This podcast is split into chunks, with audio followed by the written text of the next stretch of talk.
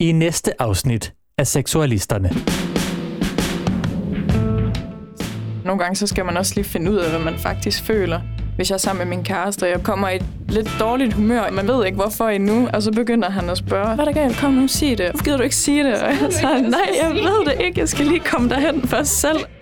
I den periode, hvor man udvikler sig og er ung og er inde i hele den fase, der sker bare en hel masse ting, og så kan man også sådan lidt, okay, jeg er klar til, at mine forældre de skal vide alt det her, og sådan har jeg overhovedet lyst til, at de skal vide det. Vi var også rigtig, rigtig meget hjemme med mig. Så nogle gyser. Fordi det er jo en rigtig god aktivitet til at komme lidt tættere på hinanden. Jeg har jo selv følt det der med at være afvist, og synes, det er mega pinligt. Men hvis du ikke prøver på det, så ved du ikke, om I bliver kærester eller ej. Seksualisterne.